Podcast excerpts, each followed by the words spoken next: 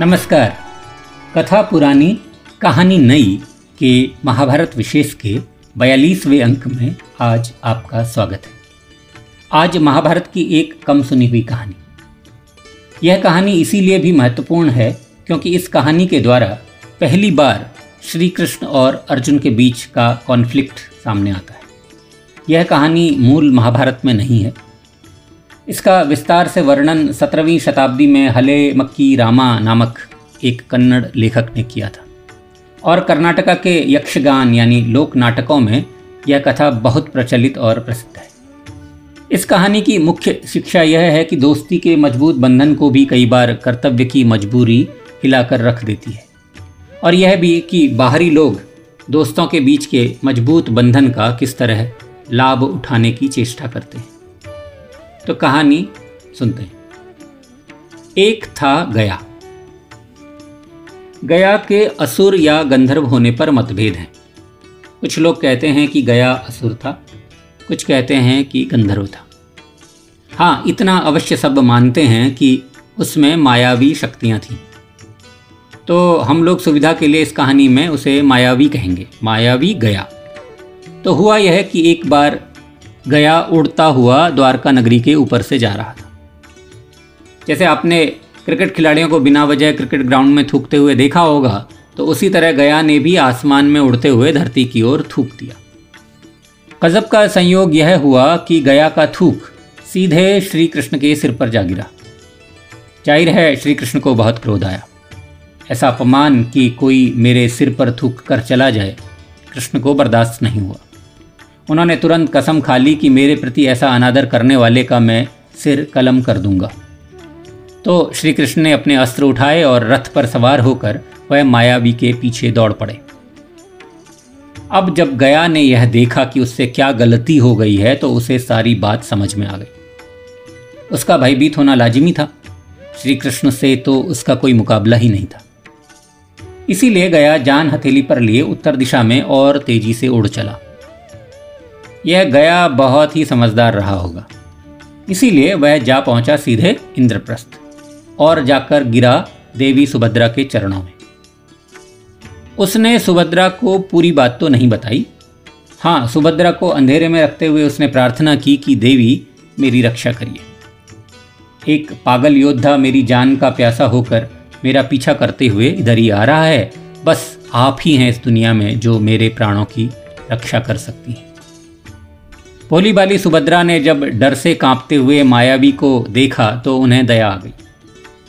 उन्होंने मायावी गया को रक्षा का वचन देते हुए कहा कि भैया डरो मत, मेरे पति इस धरती पर सबसे बड़े योद्धा और धनुर्धर हैं। वह अवश्य तुम्हारी रक्षा करेंगे। तो सुभद्रा ने अर्जुन से मायावी की रक्षा करने को कहा, और अर्जुन स्वाभाविक है, पत्नी की बात कैसे टालते, वह तैयार हो गए। इसके थोड़ी ही देर में क्रोध से तमतमाए कृष्ण का पवन वेग से चलता हुआ रथ इंद्रप्रस्थ के अंदर दाखिल हुआ। बाहर से उन्होंने ऊँचे स्वर में गया को ललकारते हुए बाहर आने को कहा।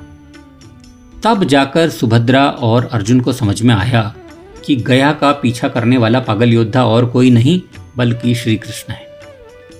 अब लेकिन यहाँ पर वचन वाली बात आ गई। सुभद्रा अपने वचन से फिर नहीं सकती थी। उन्होंने सब जानने के बाद भी गया को आश्वस्त किया कि तुम चिंता मत करो। मेरे पति अर्जुन तुम्हारे प्राणों की रक्षा करेंगे।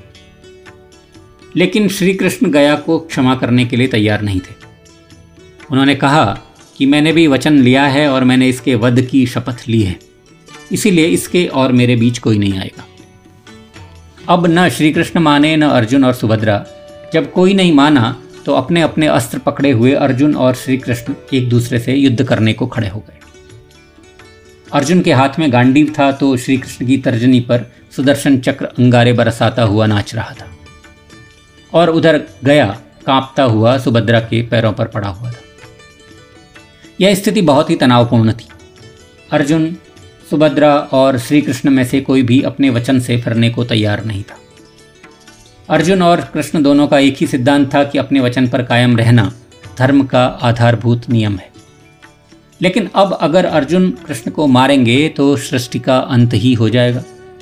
और अगर कृष्ण अर्जुन को मारेंगे तो पांडव कभी भी जीत नहीं पाएँगे और पृथ्वी पर अधर्म का नाश नहीं हो सकेगा। यानी संसार की आशा ही समाप्त हो जाएगी। यह सब सोचते हुए आकाश से जो देवतागण इसको देख रहे थे उनकी चिंता का कोई ठिकाना ही नहीं रहा।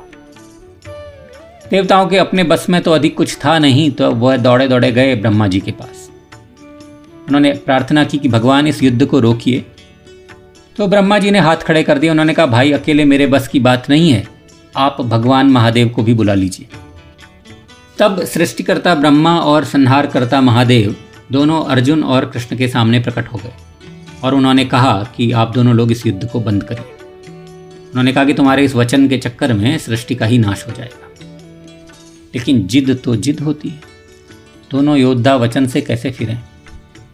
तब ब्रह्मा ने अर्जुन से कहा कि बेटा, एक बात मेरी समझ में आ रही है कि आप कृष्ण को गया का सिर काट लेने दीजिए। उन्होंने चूँकि प्रतिज्ञा की है, उससे हटा नहीं जा सकता है, लेकिन जब वह गया का सिर काट कर अलग कर देंगे तो मैं गया को दोबारा जीवन दान दे दूँगा। और चूँकि गया दोबारा जीवित हो जाएगा तो तुम्हारे वचन की भी रक्षा हो जाएगी। इस कमाल के आइडिया को सुनकर अर्जुन ने अपना धनुष नीचा कर लिया तो कृष्ण ने मायावी गया का सिर काट डाला। गया को तब ब्रह्मा ने पुनर्जीवन दे दिया। इस प्रकार अर्जुन के वचन की भी रक्षा हो गई, और श्री कृष्ण की भी। और एक बार चूँकि मर गया था तो गया को भी अकल आ गई। सो अब उसने वह किया जो उसे पहले ही कर लेना चाहिए था। उसने श्री कृष्ण से अपने यहाँ वहाँ थूकने के लिए क्षमा मांगी और अर्जुन और सुभद्रा को बहुत बहुत धन्यवाद दिया। अब अगर अर्जुन के बारे में सोचें तो उसको जो एक के बाद ये सफलताएँ मिल रही थीं, इनसे अर्जुन का दिमाग फिरना लाजमी था।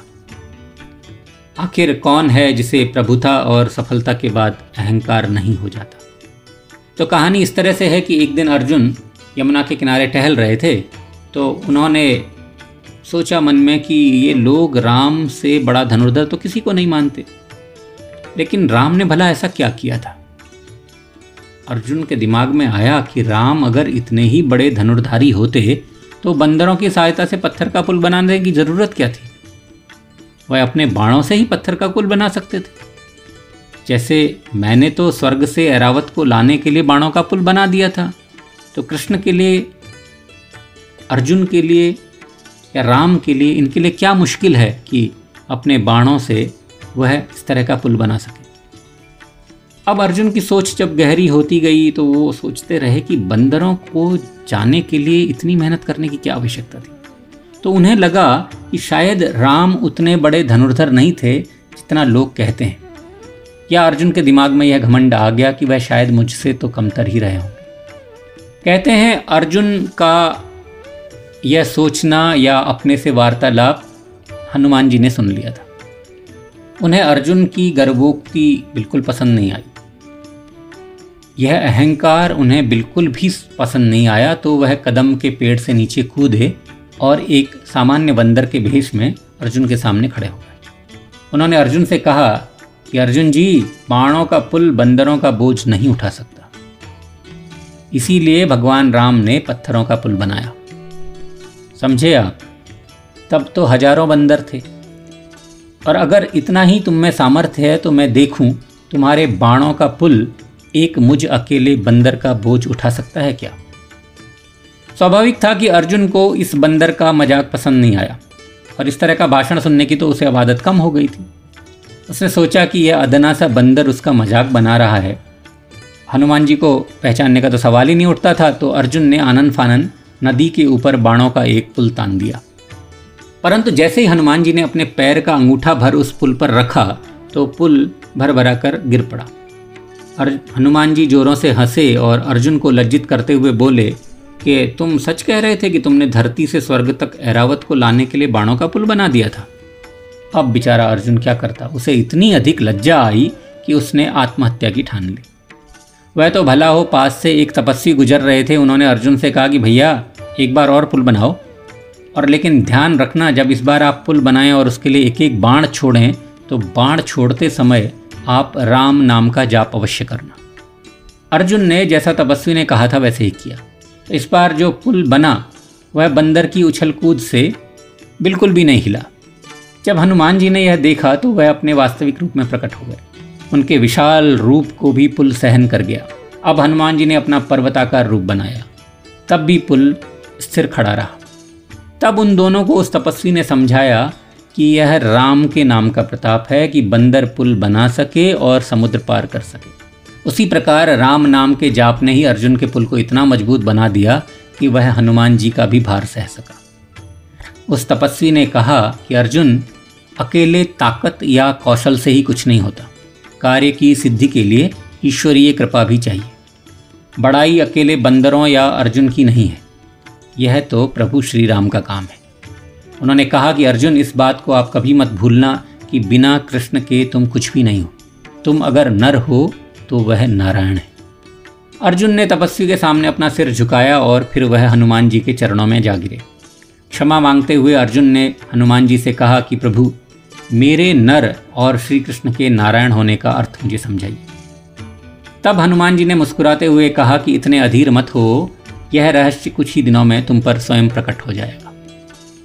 इस घटना के कुछ दिनों की बात है। एक ब्राह्मण अर्जुन के पास आया और उसने अर्जुन से प्रार्थना की कि अर्जुन को उसके बच्चों की रक्षा करनी चाहिए।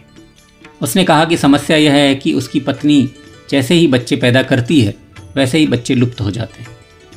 ब्राह्मण ने कहा कि इस बार फिर मेरी पत्नी गर्भवती है और संतान उत्पन्न करने ही वाली है। लेकिन मुझे डर है कि बच्चा फिर से गायब हो जाएगा। आप उसकी रक्षा कीजिए। अर्जुन ने ब्राह्मण को आश्वासन दिया कि इस विशाल गांडीव के होते हुए कोई अब उसके बच्चे को नहीं चुरा सकता। उन्होंने यह भी संकल्प लिया कि भले ही यमराज से लड़ाई करनी पड़े, पर वह ब्राह्मण के बच्चे की रक्षा करेंगे। अर्जुन ने इस काम के लिए श्री कृष्ण से मदद करने को कहा। साथ ही जैसा आप अर्जुन का स्वभाव देख रहे हैं वो बात बात में प्रतिज्ञा कर डालते हैं तो इस बार भी उन्होंने प्रतिज्ञा कर दी। उन्होंने कहा कि अगर मैं इस ब्राह्मण के संतान की रक्षा नहीं कर पाऊँगा तो मैं अग्नि में कूद कर अपने प्राण दे दूँगा। तब अर्जुन उस ब्राह्मण के साथ उसके घर आए। ब्राह्मणी संतान को जन्म देने ही वाली थी तो अर्जुन ने पूरे घर को सील कर दिया। घर के चारों तरफ़ बाणों से एक घनी ऊँची दीवार खड़ी कर दी और स्वयं गांडीव लेकर पहरे पर बैठ गए। अब यह निश्चित था कि परिंदा भी वहाँ पर नहीं मार सकता था। थोड़ी देर में अंदर से शिशु के जन्म के बाद उसके क्रंदन की आवाज़ आई। अर्जुन और कृष्ण ने भी बच्चे का रोना सुना, पर थोड़ी देर में आवाज़ शांत भी हो गई। फिर माता के रोने की आवाज़ आई। दोनों अंदर को दौड़े और तभी किवाड़ पर ब्राह्मण उनसे टकराया और बोला कि, अंदर देख लीजिए, बच्चा फिर से गायब हो गया है। अर्जुन, तुम फेल हो गए अर्जुन बहुत हैरान हुए, यह कैसे हो गया? कोई न झोपड़ी के भीतर गया, न कोई बाहर आया। कोई भी नहीं, न मानव न राक्षस, न कोई देव। अर्जुन की समझ में कुछ नहीं आया। ग्लानी से भरे अर्जुन ने अपना जीवन समाप्त करने की सोची। जो ही वह स्वयं को मारने के लिए उद्यत हुए श्री कृष्ण ने उनका हाथ थाम लिया। और उन्होंने कहा कि इससे पहले कि तुम ऐसा आत्मघाती कदम उठाओ, मैं तुम्हें कुछ दिखाना चाहता हूँ। उसके बाद तुम्हारी मर्ज़ी। तो श्री कृष्ण ने अर्जुन को एक रथ में बिठाया और लगाम अपने हाथ में संभाली। वह रथ को हाँकते हुए छितिज की ओर ले गए। यह बहुत तेज परंतु बड़ी लंबी यात्रा थी। एक पर्वत शिखर से कृष्ण ने रथ को हवा में उड़ा दिया। अर्जुन ने महसूस किया कि अब रथ ज़मीन पर नहीं था। कुछ ही देर में रथ ऊँचा और ऊँचा उड़ते हुए नदी, पर्वतों और समुद्रों के बहुत ऊपर चला आया। इतना ऊपर कि वह पृथ्वी से भी बाहर हो गया। अब पृथ्वी उनको एक नीले गोले सी दिख रही थी। अचानक रथ की स्पीड इतनी तेज हो गई कि अर्जुन को कुछ भी दिखाई देना बंद हो गया। पूरा अंतरिक्ष अंधेरे से ढक गया था। तब श्री कृष्ण ने सुदर्शन चक्र छोड़ा और उसकी रोशनी में रथ को आगे बढ़ाते हुए ले चले। कई प्रकार के ब्रह्मांडों और अंतरिक्षों को पार करता हुआ अंत में रथ एक दूध के समुद्र, यानी क्षीर सागर में आ रुका। तब अर्जुन ने देखा कि क्षीर सागर के केंद्र में एक अद्भुत दृश्य दिख रहा है। उन्होंने देखा कि सर्वशक्तिमान शेषनाग की शैया पर विराजमान है। लाखों फन वाले उस नाग ने उनके मुँह पर छाया सी कर रखी थी। शांत और स्निग्ध मुस्कान वाले ईश्वर के एक हाथ में शंख, एक में गधा, एक में चक्र और एक में कमल सुशोभित हो रहा था। समय की माप वाले आदि अनंत शेष पर लेटे हुए साक्षात विष्णु को देखकर अर्जुन चकित खड़ा रह गया। विष्णु के वामांग में भाग्य और ऐश्वर्य की देवी लक्ष्मी जी विराजमान थी। अर्जुन ने आज ईश्वर को देखा था। उस ईश्वर को जो इस समस्त ब्रह्मांड का, अंतरिक्ष का नियंता है। वह ईश्वर जो अनंत समयों, कालों और स्पेस को अपने में समेटे हुए है। जिसके लिए असंभव कुछ भी नहीं है और जो माता की कोख से शिशुओं को सहजता से गायब भी कर सकता है। अर्जुन घबराकर उस ईश्वर की स्तुति करने लगा। उसकी आँखें स्वयं बंद हो गईं। बहुत देर बाद जब वह सहज हुआ और उसने आँखें खोली तो पाया कि विष्णु की गोद में कितने ही बच्चे खेल रहे थे। मुस्कुराते हुए भगवान ने अर्जुन से कहा कि अर्जुन विस्मित मत हो। यह सभी उसी ब्राह्मण के बच्चे हैं। मैं इन्हें अपने पास इसीलिए ले आया था कि तुम उनका पीछा करते हुए यहाँ तक आ सको और मैं तुम्हें तुम्हारे जीवन की सार्थकता का रहस्य बताऊँ। अर्जुन को कुछ समझ में नहीं आया। तभी उसने देखा कि विष्णु अचानक श्री कृष्ण में परिवर्तित हो गए और बोले, अर्जुन, किसी एक जन्म में तुम नर थे और मैं नारायण। उस जन्म में हमने असुरों से कई संग्राम किए थे और विजय पाई थी। आज हम अर्जुन और श्री कृष्ण हैं। हमारा जन्म इसीलिए हुआ है, हम इसीलिए बनाए गए हैं कि पृथ्वी पर धर्म को पुनः संस्थापित कर सके। अचानक कृष्ण फिर गायब हो गए और विष्णु अपने रूप में आ गए। उन्होंने मुस्कुरा कर कहा, अर्जुन, कृष्ण ज्ञान है, विज्ञान है, बोध हैं और बुद्धि है। तुम कर्म एक के बिना दूसरा अधूरा है। तुम अपने युद्ध तभी जीत सकोगे जब दोनों एक साथ हो नर और नारायण की यह कहानी भागवत और अन्य पुराणों में आती है और कृष्ण को विष्णु का अवतार स्वीकार करती है। एक सर्वशक्तिमान ईश्वर की अवधारणा जो भक्ति के द्वारा पाया जा सकता है और कर्म और संसार के बंधन काट सकता है, पुराणों के समय में आने लगी थी। एक प्रचलित मान्यता के अनुसार स्त्रीत्व के प्रतीक के रूप में हर पुरुष के दो निप्पल होते हैं। यानी कि हर पुरुष में थोड़ा स्त्री अंश होता ही होता है। कहते हैं अर्जुन के सिर्फ़ एक निप्पल था, क्योंकि वह अन्य पुरुषों के मुकाबले, अन्य मनुष्यों के मुकाबले कुछ अधिक पुरुष था। कहते हैं श्री कृष्ण की छाती पर कोई भी निपल नहीं था, क्योंकि वह पूर्ण पुरुष थे। श्री कृष्ण और अर्जुन को नर और नारायण बतलाने से व्यास उन्हें नियति की सृष्टि बना देते हैं। अर्थात श्री कृष्ण और अर्जुन का जन्म यूँ ही नहीं हो गया था, यह रैंडम बर्थ नहीं था, बल्कि वह किसी एक उद्देश्य की पूर्ति के लिए अवतरित हुए। आज इतना ही। मुझे यानी युगल जोशी को अब विदा दीजिए। जल्द ही कथा पुरानी कहानी नई के महाभारत विशेष के तिरतालीसवें अंक के साथ आपके सामने फिर उपस्थित होंगे तब तक के लिए नमस्कार।